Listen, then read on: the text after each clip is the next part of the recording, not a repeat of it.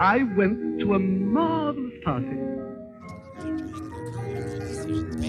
Facts. Most people don't even know the facts. The They go with their gut, don't and the have only enough thing depth their gut cares about entire is season. money. Christopher, this is only going to work if we speak one at a time. Fine, you first, Eric.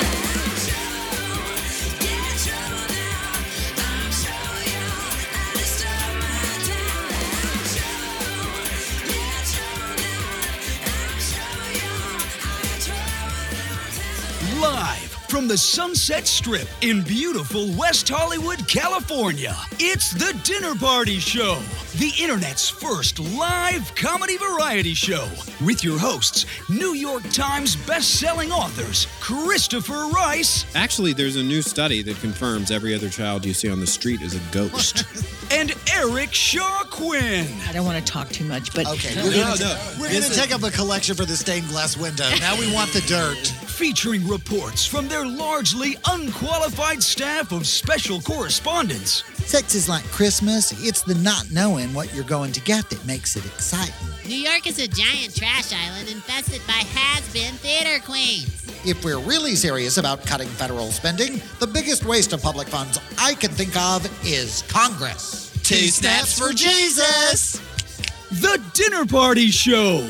Everyone gets served. Tonight's live cast is streaming to you live and for free through the dinnerpartyshow.com and our free mobile app. And now, direct from the kitchen by way of the Get out of my office. It's your hosts, Christopher and Eric.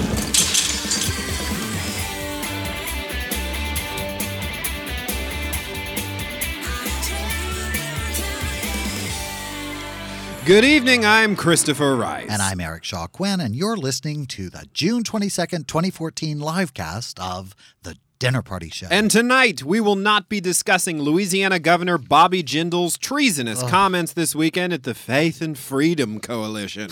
As if. The Duck Dynasty loving governor of our home state of Louisiana said it was time for a quote, hostile takeover of Washington, D.C. Charming. Interesting. Governor Jindal, just a thought here before we don't talk about this. If you're serious, you might want to address the fact that your state currently has an F in student achievement scores, which is kind of related to the fact that out of the 712,000 students in your public education system, roughly two thirds of them are living in poverty. A basic education and possibly something to eat seem like two things everyone should have before going into battle with a nuclear armed federal government. Just saying. Also, Medicaid expansion insurance. Yeah, that would work a lot. hmm Yeah. Ah, tonight we will also not be talking about Hillary Clinton's run for president in 2016. We love her. Mm-hmm. We voted for her the last time she ran. We hope she runs. Mm-hmm. We will vote for her if she does. But she's not talking about it. So until she says she's running, we're not saying anything either. We don't care how many books she writes. Tonight, we will not be discussing 39 year old mother and drunk Keisha Young, who forced a group of six kids, including some of her own children, to ride home from a public swimming pool on the roof of her Chevy Malibu so their wet bathing suits wouldn't damage the upholstery. The children were thrown from the roof of the car when it took to a tight curve, and one of them was airlifted to a local hospital with a massive head injury, and her condition is still described as touch and go. Keisha Young God. failed a breathalyzer test on the spot, but we don't want to talk about it except to say congratulations, America, on your hugely expensive, hideously unsuccessful drug war against heroin and cocaine. Oh, Uh huh. my. I have to go lie down. I but know. first, before I do, We'll do the show. I just want to say we are not talking about the recent regurgitation of pro Iraq. Jesus. Pro Iraq War punditry, pro Iraq. War Punditry. punditry from every shameless neocon moron dipshit who talked us into the catastrophe that was our ill advised, ill considered, ill executed, and ill fated war in Iraq. The only reason we're not talking about it is because we are speechless at your unabashed temerity. All we can mm-hmm. say is that it has taken years and years of your puerile and ill informed policy in the region to bring us to the disaster in which we in Iraq find ourselves today. You caused this. Why in the hell would we or anyone want your advice on this or anything. Please, please shut the fuck up. Amen. Amen. Okay, also not being discussed on tonight's show 30 year old Jeremy Meeks, who was arrested in Northern California this past week on several weapons charges and uh-huh. one gang charge, and whose mugshot went viral because he is so fucking hot. Swear to God. Seriously, the dude is fine. He's a criminal. That said, finger wagging gay men who jumped all over the women who left glowing comments praising the man's good looks, check yourself and your sanctimony. Did any of you ever whack off to porn stars Marcus Allen, Josh Logan, or Addison of SeanCody.com? Hmm? You did? Well, they all murdered a- someone. so a- shut the fuck up. We're not talking about you either. That's a personal question. you, You mind your own business, you Christopher Rice. off to murders.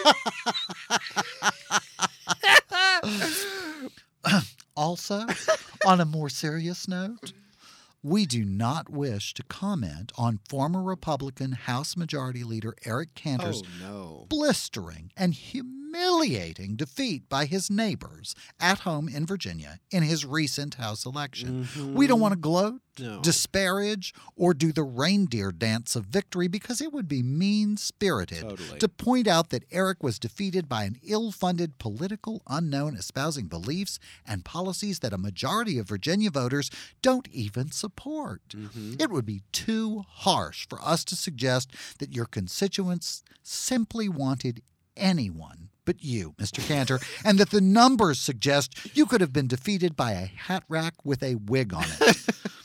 Suffice it to say that it is perhaps less surprising that after years of doing absolutely nothing, not even the things you say you believe in, might actually have some consequences at election time. Mm-hmm. Here's hoping, anyway. But that's all we'll say about it.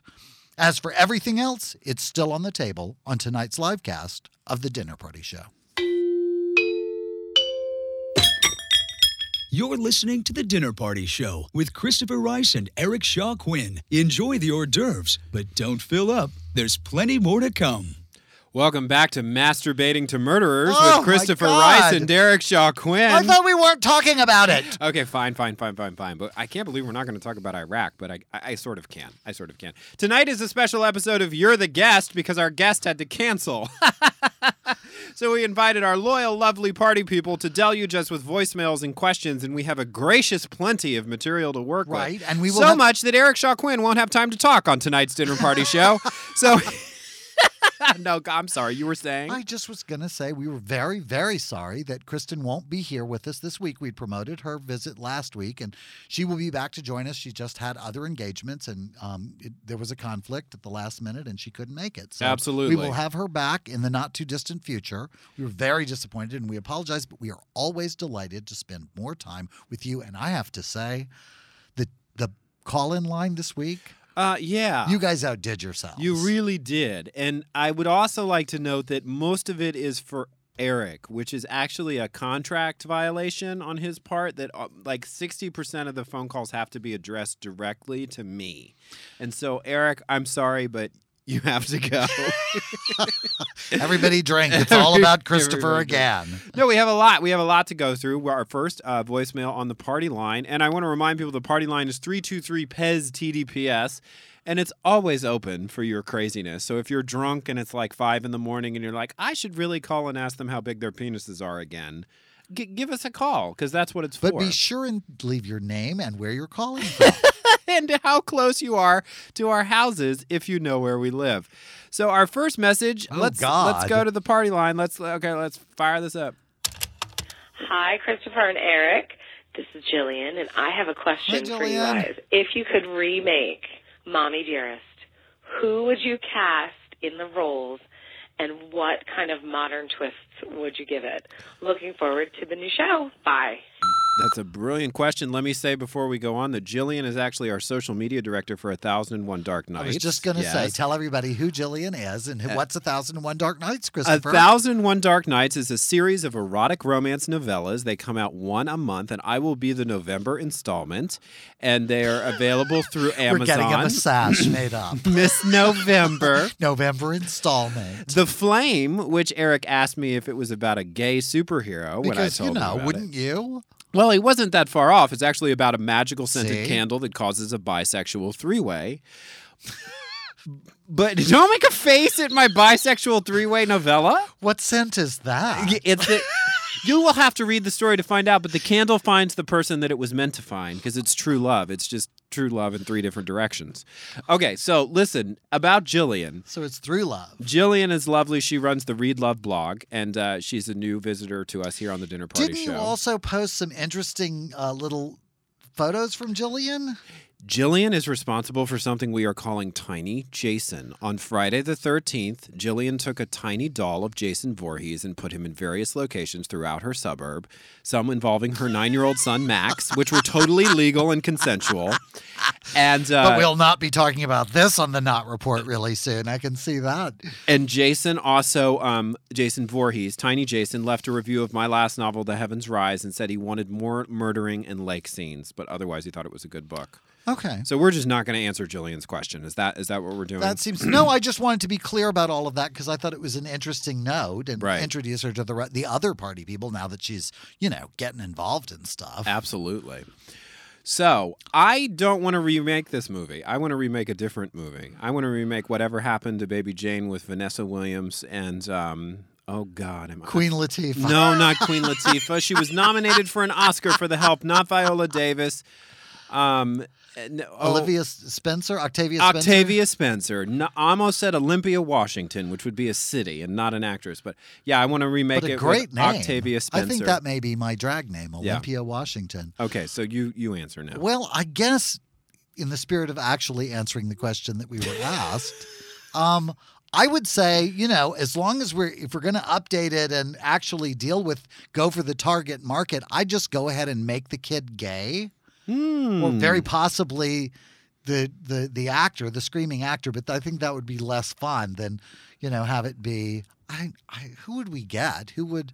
Who's the latest? Um, Chris Colfer as the child. No, I don't think so. Like, um, I I'm trying to think of who we would get to be the uh, the Joan Crawford. Oh, character, the Joan Crawford character. right? Let's who would be really fun? Sharon Stone. Ooh, Mm-hmm. I love that. Sharon Stone is Sharon Stone and her husband eating funny. Komodo dragon. Komodo um, dragon. or me. um Glenn Close. Glenn Close. Okay. She would be terrifying. Mhm. Um, and then who do we cast for the bitchy gay boy? Mm. I'd want somebody with more snark than Chris. Mm. I would want somebody more two snaps back than him. Not Jonathan Groff. Maybe. Maybe I actually Jonathan think Groff, that's a good right? call, and it would actually be a good part for him. God knows he needs one. Oh my. Well, they're doing another season of Looking. It should last 10 And minutes. so he needs one twice as much. Okay, so we figured out so it's going to be either Sharon Stone and Glenn Close and Jonathan Groff. And I guess the modern twist that Jillian asked for would be make the son snarky and yeah, gay. yeah, absolutely. I mean, why? I I think that's obviously who ended up really, really, really loving and making a cult hit of that movie. So why not just go ahead and make the kid gay? I have to turn this into a story about a, a local interviewer who shall remain Is nameless. this going to be about you? No, it's not about oh, me. so that you don't get to drink. Sorry, There's a people. local interviewer who's sort of famous for being local and not that great an interviewer, and he managed because he's here in be L.A. about. Because he's here in L.A., he managed to land an interview with with Christina Crawford and Christian Brando when he was still alive, and his question to Christian Brando was said very pretentiously, "What do you remember about your father?"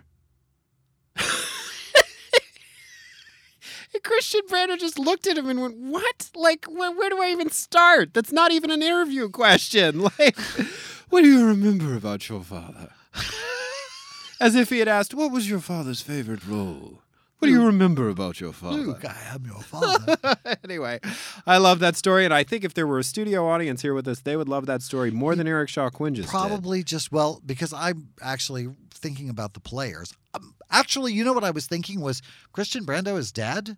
I think he is, isn't he dead? The Party is dead? people, is Christian Brando dead? I That is our question. I didn't know evening. that the son was dead. is Christian Um, Brando. And then dead? I was thinking about the yeah the interviewer and the whole like it was too much for me. It was You're, way- you it was were just, too real for you, me. You're too close. To the I'm story. too close to the story. I- You're a method I can't actor. be objective. Jillian, thank you for calling. Thank you for being the social media director for A 1001 Dark Nights. And thank you most of all for Tiny Jason, who will return next Friday the 13th. Now let's go back to the party line and see what we have next.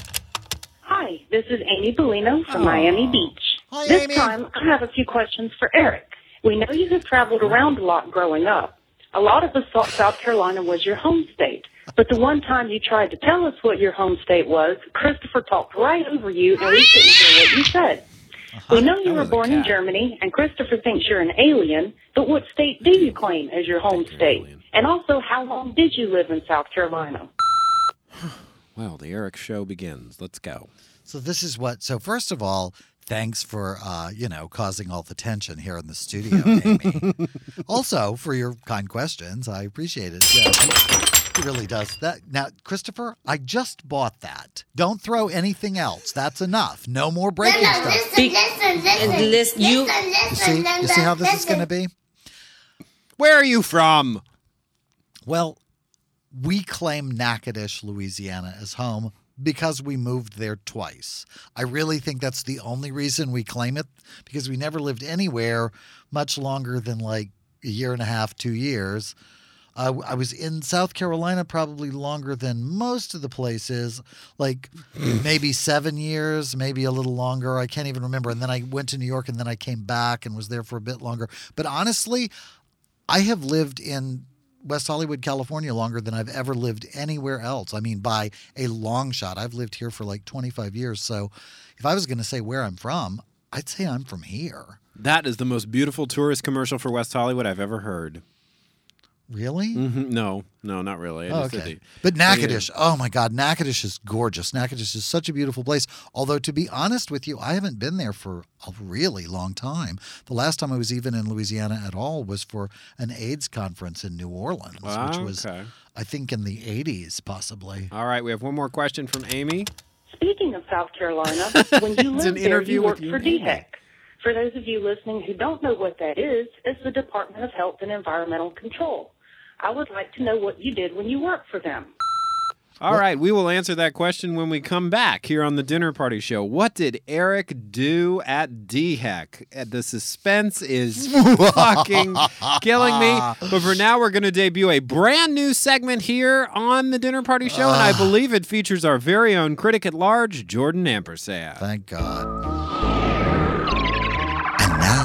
Time for another edition of What's science? with Jordan Ampersand. Today's topic. Bats! Oh dear. Good evening. I'm critic at large for the dinner party show, Jordan Ampersand, and welcome to What's Science? Researchers at Brown University gained insight recently into how bats are so good at flying. I'm joined now by Dr. Ernest Rutherford, PFSA in bats. Pardon me, but it's actually PhD, and my doctorate is in evolutionary biology, not bats. That's a shame, because a doctorate in bat sounds way cooler. Perhaps. I, I never really thought about it that way. I, I mean, I'm actually just more Dr. involved Rutherford, enough stalling. stalling. This is a science interview. I, I hardly think It that... says here in the New York Times that bats have long muscles running from front to back in the skin of their wings. You were apparently looking for evidence that these muscles existed. Did it not occur to you to simply examine workout photos on the Instagram accounts of popular bats? I'm, I'm, I'm not uh, entirely sure I understand the question. We were, we, we were perfectly aware that these muscles existed. What we needed to do was prove they actually improved flight. So we added a small amount of Botox to the wings of each bat so that we could clearly see when the bat was not using the muscles in question. In this way, I we could- see. And this leads me to a question about the ethics of your experiment. Was the Botox used in your experiments Botox that could have been used to help an aspiring model or actor in Los Angeles further their career? Furthermore, nowhere in the New York Times article about your work is there a mention of vampires. Are we truly expected to believe that in the course of your cruel experiments, not a single bat resorted to its vampire form to defend itself? This is a ridiculous interview. This is. You are just a preposterous young I man. see. So once again, big science is unprepared to have its research stand up to scrutiny's needs. The word is scrutiny, you idiot. I'm perfectly prepared to. It appears Dr. Rutherford terminated the interview rather than answer further questions. Until next time. No, that's him calling back. No, no, don't answer. We leave you now with a famous science quote from a famous scientist. This week's quote comes to you from Mary Curie, who did pioneering work on radiation and who always said, Help! I poisoned myself with radiation. This sucks. I'm so mad right now. I'm Jordan Ampersand, and this has been What Science?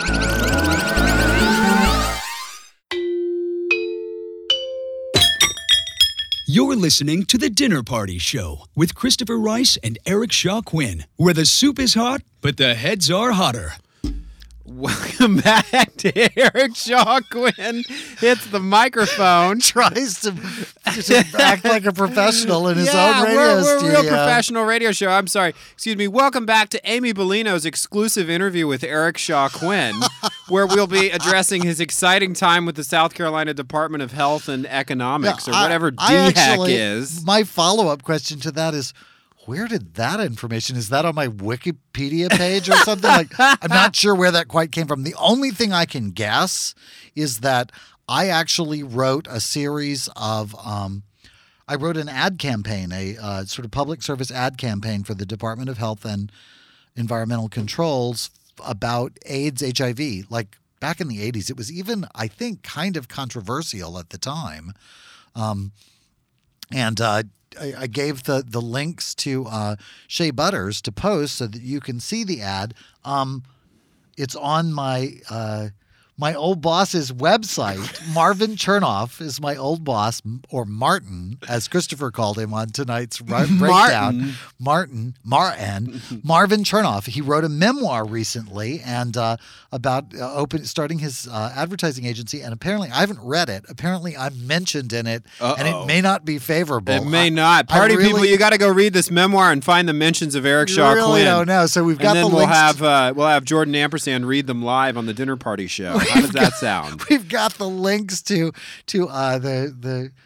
The, uh, the, The- the, the- AIDS ad, the Okay. and to the uh, to Marvin's uh, site and to uh, the book sales for his memoir. Okay. I'm trying to remember the name of the. I'm going to try to wake our show back up. I'm going to try to wake our listeners up. Isn't he hateful? noise. I I'm really not ha- hateful. I I'm have to listen jealous. to- I'm just jealous. This is how I get treated around here. Like facts about me are somehow like not interesting. They are. Oh, they are interesting. We all love your exploding Sunday breakfast. Did you have another one this morning? Did you Actually, get any egg in I was hair? thinking about that this morning. Yeah. Breakfast was, uh, you know, a, a pyrotechnic free. There was no explosions at breakfast. I managed to get the um the yolk popped before it went into the toast. So, Did you get the poo to the loo? Ew. Hey, do, no, you don't get to do that. You brought that whole thing onto our show. And I thought it was disgusting then. That's why I brought it. I just thought it was the most it was the most bizarre ad campaign I had ever seen. Speaking of bizarre, Samiko Saulson has left another message on our party line. We I love love Samiko. Samiko. And Let's- Samiko, we also love that you're not calling us on your cell phone anymore. We really love You that. became a young and vital woman suddenly when you were calling us on your regular line. Let's hear. Oh, hi, this is Samiko Saulson again. So, Amy Bellino suggested that perhaps my cell phone was the problem, so I'm going to try this Amy's with my taking house over the phone, show. okay? It's Amy's show. So, this is a selection of zombie haiku from Things That Go Bump in Your Head, which is my book, This okay? So much. Um, since you've been dead, I've hungered for your brains. Words escape me are. We have a lot more zombie haiku. That's just the first of many. We're going to play them all for you tonight. And they're all excellent. They're amazing, and they're from Samiko's book, Things That Go Bump in My Head. So congratulations, Samiko Saulson, on inventing a new genre, zombie haiku. In the meantime, we have a question from someone who has listened to our show from the very beginning but has never called the party line. This is her first party line. God, I hope it's about. Christopher. He's just going to have a fit. Dude, I'm already scared. I've been trying to call for like a year and a half. Anyways, this is Talitha, and I'm calling to ask you guys a question. I want to know what was the most um, creepiest, um, craziest uh, one-liner, or, be, or if you guys have been hit on. Well, I can't even talk now. I want to know um, like if you ever had to like run away from a date or if you ever had to, you know, just like blow somebody off. Can you guys like tell us some stories of what it was like to date when you guys were younger? And I also want to give a shout out to Sumiko. Uh, I read her alien porn, and let me tell you, oh my god, you guys have to read this. I hope that she sends it to you because it was so crazy and so descriptive and just it was nuts. I I just I've never read anything like it. So Sumiko, that was awesome. Can you please send me some more? Okay, that's my question. Now I feel stupid because you know I didn't know how to talk to you guys.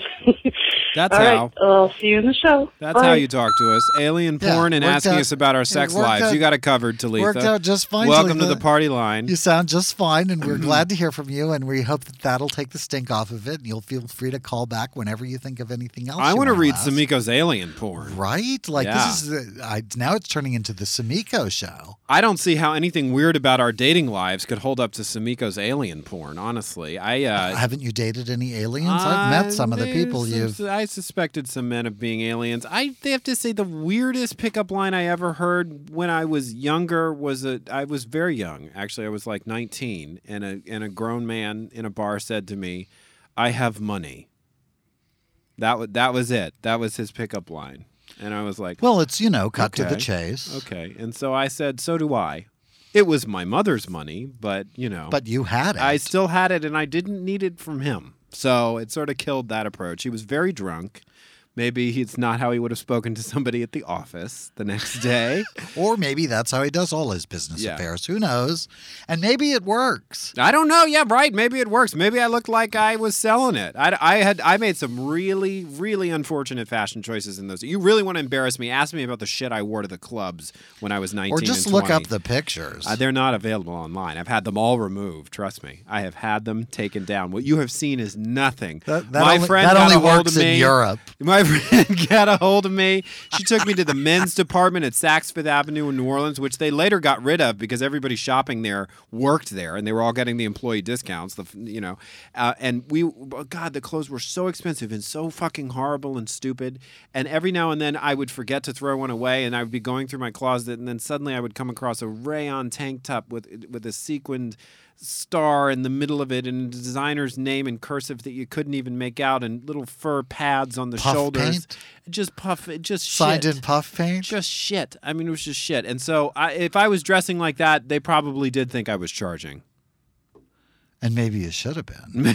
i could get some better clothes Yeah. yeah totally Yeah. Or fast, hire a fashion consultant or a better one. it's your turn to answer this question well, I have a short answer and a long answer. oh okay The short answer is when I was on book tour for Say Uncle, I was at sort of, you know, like a big, I can't even remember. It was some big sort of um, public event, like a social event, and meeting people and saying hello and whatever. It wasn't about the book particularly, but people knew I was, and that's why I was there. I hosted an AIDS thing. So I'm not even really sure exactly where I was, but I was at a big gathering.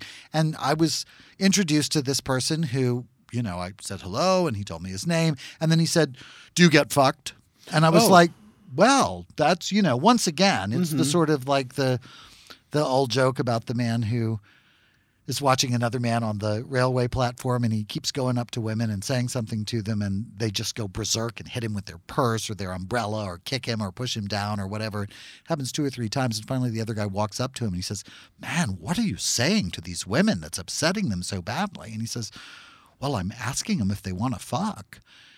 And the guy says, Well, that's pretty brazen. And the says, Yeah, but sometimes it works. Yeah, right and if it works once out of ten hey You know, mm-hmm. so, you know, maybe that worked for him. I, Did I don't know. did I you was have like, sex with that guy I was like, you know, I'm actually not going to answer that question. Okay. But it's one of those, it was probably one of those cases where if he had been hotter, I probably would have. I would have probably said. Mm. Right. See, it's only creepy if you don't like the person who's Yeah. making it. Half Like- the shit, let me tell you, I just read Fifty Shades of Grey, and half the stuff Christian Grey says to Anastasia would be really creepy if it were coming out of, you know, your Uncle Filton's mouth. Yeah, that's what I always say. Like, it, it isn't sexual harassment just because you don't want to sleep with them. Right. Okay. Samiko Saulson has another question for us, which we're going to listen to, and then we're going to go to the break, and we will answer it when we come back. Hi, this is Samiko Saulson, and hopefully I'm talking loud enough for your sound guy. Anyway, I just finished the manuscript for Happiness and Other Diseases, and I have a problem because my characters won't shut up. And um, I was wondering what you do in a situation like this. Do I need to see an exorcist? Um, get some type of special medication? How do other um, writers deal with it when they have to move on and edit and things, and their characters just won't shut the fuck up? Thank you. We will answer that after this short break. What do you do when your characters don't shut the fuck up? Here on the Dinner Party Show. Tired of dining alone? Enjoy the dinner party show with friends. Like us on Facebook and become one of our party people. Then, during our live shows on Sundays at 8 p.m. Eastern, 5 p.m. Pacific, you can join the conversation and post questions for Christopher, Eric, and their guests. During the week, drop in for tasty side dishes, show updates, and fun with the other party people. The Dinner Party Show. You are the life of our party.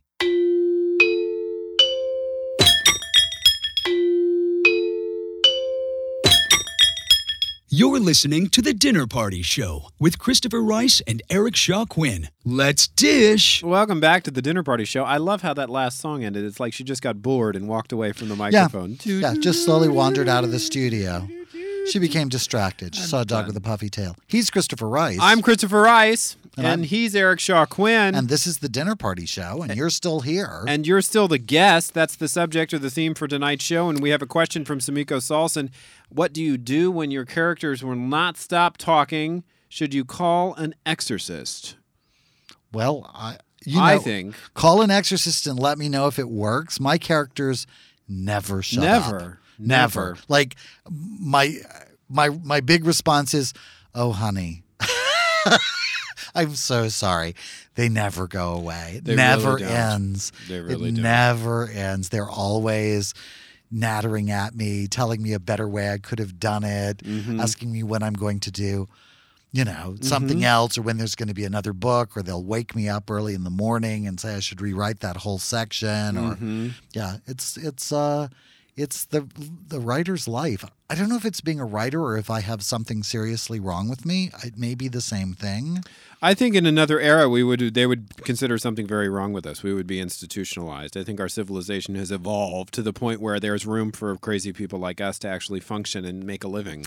I think we've actually evolved to a place where we think that people who have those sorts of things are crazy and have that You it's think? a problem. Yeah. And that in the past we just sort of like I I look at Benedict Cumberbatch's interpretation of um, Sherlock Holmes in a contemporary era. Mm-hmm. Like if you take Sherlock Holmes out of the Victorian era and have him act the same way Right. in modern times, you get Benedict Cumberbatch's new performance, but you also get a really sort of startled reaction from Right. we've come to expect one another to behave in a sort of uh, homogenized kind of way. Right. Absolutely. I, no, I Eccentricity totally agree is more suspect now than it used to be. Right, and there's a there's a psychological, pathological term for all of those things that we don't like. Everyone's a narcissist now. Have you noticed that? Everyone Oh on Facebook is a narcissist. God. My ex boyfriend is a narcissist. I finally tweeted because I love to quote my own Twitter feed. Uh, a narcissist is an opinionated person who doesn't sleep with you anymore. Because really, it is. Every woman's ex husband that I talk to is a narcissist. It's like, do you even know what the definition of this term actually is? Or I'm depressed. Or Yes. my fav- my old time favorite. It's kind of faded away now. It's become sort of an antique. Is dysfunctional family. Mm-hmm. Like, okay, so where is the functional family? Show me the one that is the norm that we're judging all other families by. Right. Absolutely. You know what I think this calls for? What? Some zombie haiku. I think that's The the, look perfect. in your eyes, deeply passionate lips, eaten by maggots. Beautiful. Beautiful zombie haiku. That's great. That's We Sumiko should- Saulson with her zombie haiku. We love it. And now we have a question on the party line that's kind of serious and maybe even a little bit controversial. Let's see.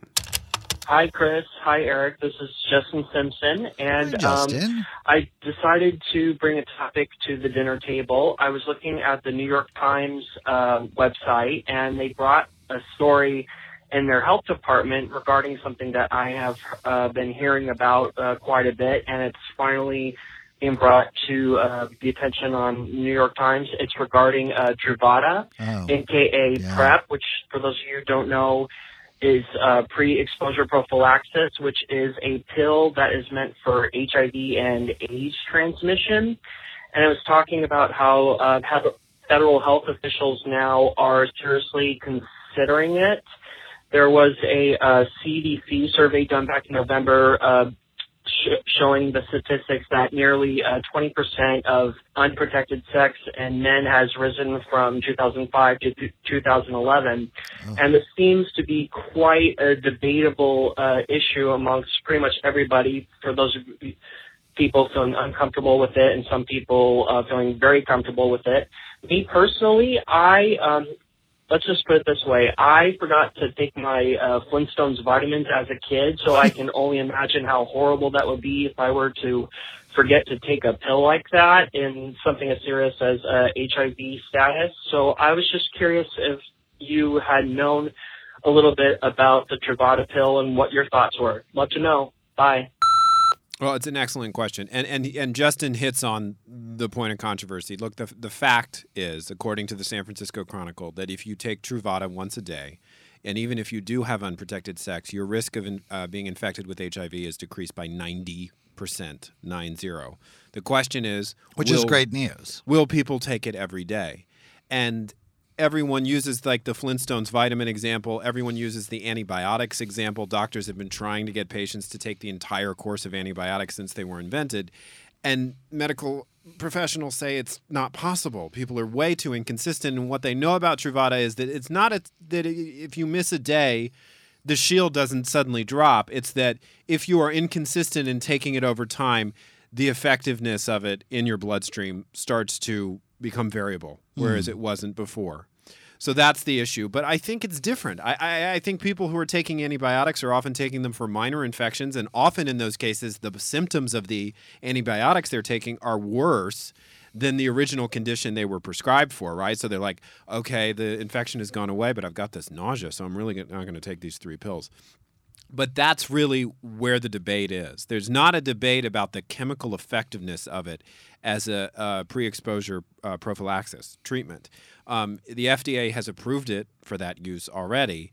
The CDC in in last month, the CDC actually issued recommendations for health providers who want to begin um, prescribing it in a pre-exposure way, and they're not light. You know, they say Kaiser San Francisco has built up a program that's going to make it easier for uninfected members to see an expert and get a Truvada prescription, but you have to be tested on a regular basis. You have to be monitored very closely for side effects. But it's it's the adherence question. Will people take it every day? Well, I guess that's part of the question. I, I the the question that occurs to me and that has occurred to me as this whole uh, issue has come up has been a question of intent. Like, why is it?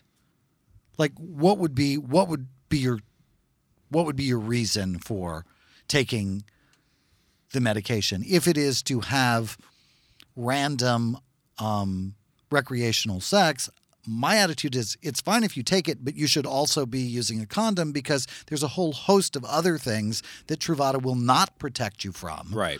That you wear a condom for. Like we Right. should be wearing, we should be having protected s- sex with anonymous partners. If, however, you have a partner who is positive, but undetectable because he's on his cocktail and the two of you want to try want to make the decision that mm-hmm. you're going to try having unprotected sex with each other because you're on Truvada well that would seem to be a sensible usage for me mm-hmm. to me. But I think that it's never advisable to have unprotected sex with people you don't know. I just Right. think that's not a good plan, even if you're on Truvada. So, And no, and th- that's I think it's the- a fake debate. Well, know? that and th- that's the other side of the debate too, is because the medical recommendations do not say stop using condoms for just this reason, but there is an assumed knowledge out there that as soon as this becomes popular as a treatment, everyone just will stop using condoms. and I think that's you a know? genuine concern, like Yeah. because that that should never be the case. Like, and I also think it should not be the case that this is looked at as a gay issue. Like, I think that I am surprised at the level of unprotected sex that is apparently happening in the straight community as well. There's a TV show called Teen Moms or whatever. Like, you know what I mean? Like. Which is a problem, which is a direct manifestation of having unprotected sex. The television commercial that I wrote 150 years ago for DHEC in South Carolina is about encouraging people to use condoms. Like, mm-hmm. you should use a condom, you should just use one. Right.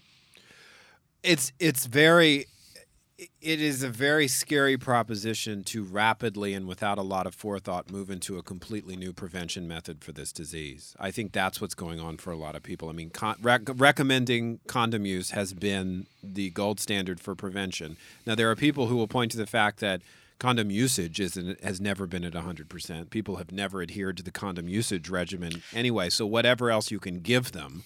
But what Andrew Sullivan, I think, became so excited about was the the marriage of the science behind this with the increasing science that suggests that people who are undetectable are not capable of infecting new partners. People who are on a on a protease inhibitor regimen who have an undetectable viral load, also their chance of infecting you is reduced, I think, to somewhere around 90% in terms of a reduction. When you put those two at work in the community, you're talking about a plan that could possibly eliminate most new HIV infections. However, somebody has pointed out, which I think is a very good point, also in the, this New York Times piece that Justin referenced, 20% of new infections are among teenagers and young adults, which would be the hardest group to get this drug to, because then you're asking parents to provide uh, uh, prescribe Truvada to their children, and that's going to be a really tough sell. like we already saw the, t- you know, what happened with the the. Uh, vaccine, you know, that Michele Bachmann so famously ruined her political career over. You know, anything that's about or related to sexual behavior in children is just going to, you know, die in a sort of another sort of side alleyway of argument. So, you know, is this this is not? I, I don't believe that it's the silver bullet by any stretch of the imagination, and I think there is a very valid point to be made for the fact that the long term side effects of just Truvada usage uh, we haven't been able to tell what they are because Truvada is never prescribed by itself for people who are HIV positive. It's never it's always prescribed as part of a cocktail. So just taking Truvada over an extended period of time, it will carry some of the side effects of protease inhibitors in general, which is the redistribution of fat on your body, uh, liver damage, and increase in fatty acids in the blood. All of these are real things. And Larry Kramer, you know, who has said some things that have made us really angry on the show, has said.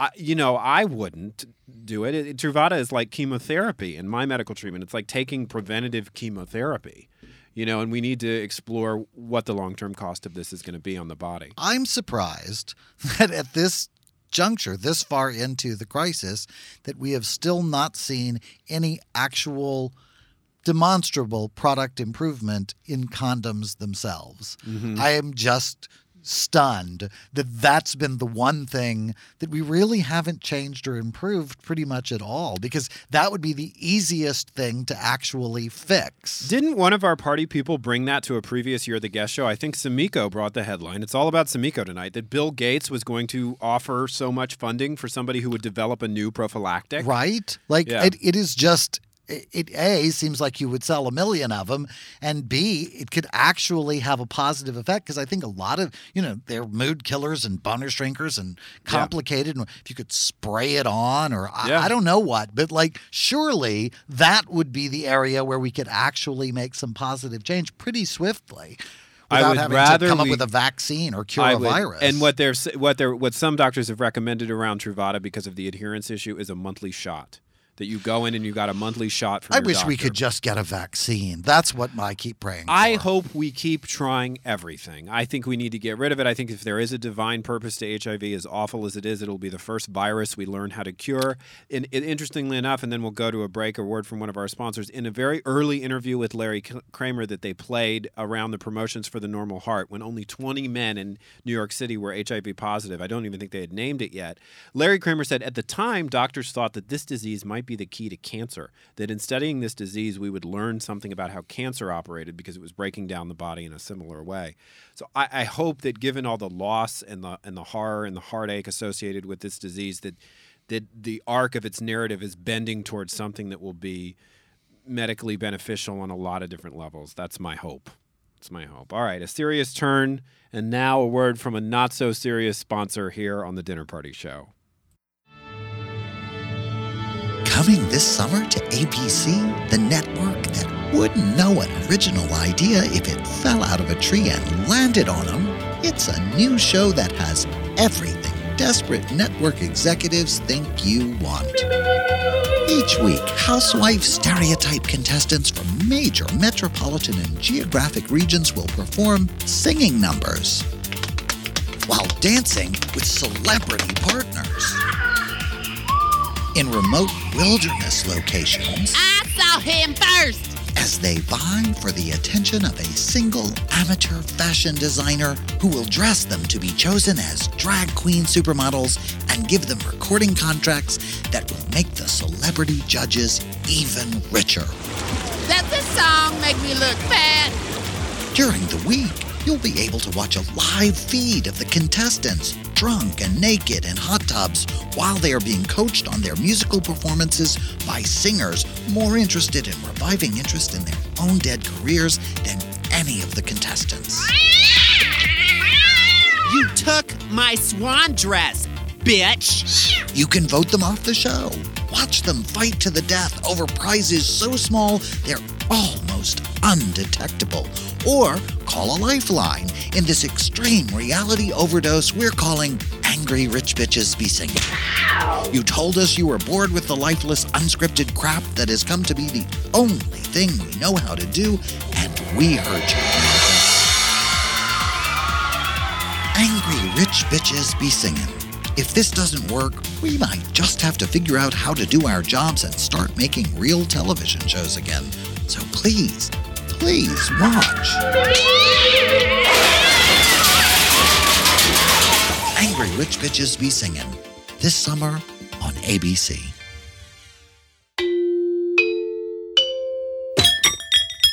You're listening to The Dinner Party Show with Christopher Rice and Eric Shaw Quinn, where dessert is the most important meal of the day. Welcome back to the Dinner Party Show. I'm Christopher Rice. And I'm Eric Shaw Quinn. I can't wait for that angry rich bitches be singing. I know that sounds like something I just can't wait to not watch. It's it's got it all. right? It really so I can avoid it all at once. It's all those reality show things that I just hate. It's time for another installment in Amy Bellino's exclusive interview with my co-host Eric Shaw Quinn. Here is another question from our party line. My most important question for Eric, the one I've been dying to hear more about since it was first brought up, is how in the world did you end up renting an apartment for two cats? Did you like go hang out with them, or did you pay someone to go feed them and scoop their poop? Tell us the whole story. Thanks, guys. That's ridiculous. Oh, I love that story. It's one of those moments of self actualization where you do something and then years later you think about it and you go, wow, you are completely out of your mind. I'll say. Yeah, I.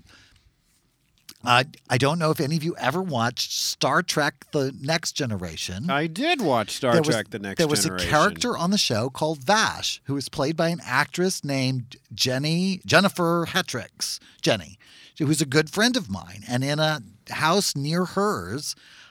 It was a nice neighborhood. I don't guess it was abandoned, but nobody was living there. A stray cat had kittens, and she rescued them. They were covered Mm. with fleas. It was terrible. So she rescued them, and I, being the softy that I was in that moment, took two of the cats, Romy and Michelle. Oh, I quite loved them, but they were basically feral cats, and I Mm-hmm. had them fixed and I did whatever, but they were a nightmare. Mm-hmm. Longer stories, a lot horror stories to tell about that, but it's a different story. And you didn't ask about my life with Romy and Michelle. You asked how they wound up with their own apartment. So it became clear that it was not possible for me to live with these cats. They were driving me out of my mind, um, and I couldn't find them another home. So I got another apartment and I moved away and I kept the apartment where they were living and continued to rent that apartment for them until I could find them a new home. It was only a few blocks away from the new apartment, so I went over myself. Um, and uh, you know, spent time with the cats on a regular basis. You put on your and whatever. beekeeper suit and you got your flamethrower charged up and you went over to feed those feral cats. That's right. And I loved they had a sofa there and some things. And you yeah, know, what like- was left of the sofa by the time this I just left it. I didn't even we we didn't really like they had, you know, like it was comfortable for them and they had their own but yeah, I rented an apartment for my cats. All and, right. And it was maybe not my best call. Maybe not. Okay, we have one more question. I wonder. Let's see who this question's going to be from. Hi, guys. It's Oh. Ah. Amy Bellino from It's Amy Miami. Beach. Have either of you ever met another author and turned into a total fanboy? If so, who? Oh yeah, I did, and it was on our show. It was Patricia Cornwell, hands down. Our show, our interview with Patricia Cornwell is available in our show archive. You can download it and tell your friends about it, and listen to me go absolutely fanboy. When she started saying nice things about the Heavens Rise, I was like, I thought I was going Right? to lose it. Yeah, yeah, and you know, and and uh, Patricia Nell Warren made me cry, and She Bryan sure Fuller did. was on last week or the week before, a couple of weeks ago, Yeah. and just uh, like I, I try and be like starstruck as often as possible. Like I got to meet Anne Rice at some point, and was pretty Mm-hmm. Yeah, but she blown was away. she was a nightmare. was she was like pretty blown away by that. You know, like, "Will you hold my snake. I think it's she- it's was I think it's important to continue to be amazed by life. yes, absolutely. And I and one of the things is being willing to be starstruck, being willing to be a fanboy in any given situation, even if it's ultimately somebody who's a peer. If you're impressed with them or whatever, why not be amazed? Why not let yourself be uncool a little yeah, bit? yeah, absolutely. So yeah, no, good question, but yeah, I find that living here in Los Angeles, I am always starstruck by the unconventional celebrity. Like the time I saw Bonnie Franklin. Isn't that the actress who was on One Day at a Time? Bonnie Franklin? I Yes. think she died recently. Yeah. I saw her having lunch with her little friends. crepe from Christopher. No, she was alive when this story happened. I saw her eating dinner in the San Fernando Valley where I used to live. And I was so starstruck by that. And Brenda Vaccaro, I saw eating dinner also in the valley. Very cool. She of Airport 77, which I maybe watched a million times. So, you know, it's interesting. You get yeah, don't get jaded. I think that's the yeah, message. I don't always get jaded. get. I'm always sort of delighted when I see. Life is full of stars. Life is full of stars. Well, we started it last week on the show, and I think we're going to continue the tradition this week. We have a special musical performance followed by Eric's final thought. So let's see if I can cue that up right here. Let's see if the musicians are back. Oh, yes, here they are. Oh no. Oh my It's god. really, it's the 2001 theme. Do you recognize it? Yeah, you know, it's still in there. Oh, there it is. There it is. It's in there. They're actually musicians, so they have some sense of what the song would supposed to sound like. They just can't achieve it. This is the Portsmouth Sinfonia. It's all professional musicians required to play an instrument they don't know how to play. In case you couldn't tell that. Oh, that's my favorite part. Oh, this makes my nipples hard. I could have gone all night without knowing that. Makes my tongue hurt too.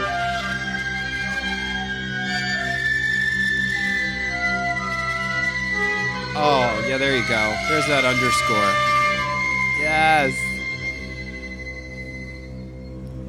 And now, Eric's final thought. Shut up. That's brilliant. How long did it take you to come up with that? You know, I, I just try and look for really thoughtful and insightful things that I've said over the years, and I, I can hardly think of anything more useful than that. Absolutely. Okay, well, it's not really technically our final thought because I have two last things we need to say before we close out the show. One, and we didn't tell you until now, is that a friend of the Dinner Party Show and past guest Christian LeBlanc is nominated for a Daytime Emmy Award. The Daytime Emmys started the same time our show did, so we didn't let you know because we didn't want you running over to CBS. I think they're on CBS. Uh, his category has not been called yet as of this live casting that we're doing. So we don't know if he's won, but we wish him uh, good luck. And next week, we will have Beach Reads, our last special before uh, we begin our summer vacation series. And we'll have Marcia Clark in studio, but also I will be making an exclusive announcement about my next supernatural thriller. I'll be announcing the publication date, the publisher, and Eric will be reading the plot synopsis in his best funny voice. Because, you know, that's what friends are for. Absolutely. Also, friend of the show, Chaz Bono, is uh, performing in the Fringe Festival. It's a theater festival here in Los Angeles, as as is Ben Scuglia, who is the uh, I, the separated at birth twin Yes. brother there's some strange relationship with Shea Butters. But anyway, Some Ben, yeah. um, uh, Shay can post you the connections on how to get tickets to those. Uh, Chaz did the hysterical thing. 30 minute musicals. 30 minute musicals of, of really funny movies. So it's worth checking out. If you, Independence Day is what we saw Chaz do. Independence Day is a 30 minute musical. It has to be seen to be believed. All right. Well, I think that does it for us here tonight on the Dinner Party Show. Thank you for being our party people and thank you for being our guests. I'm Eric. Sh- I'm, Just- I can't Christopher. Rice. and I'm Eric Shaw Quinn. and I'm Amy Bellino. And you've been listening to the Dinner Party Show. Thanks.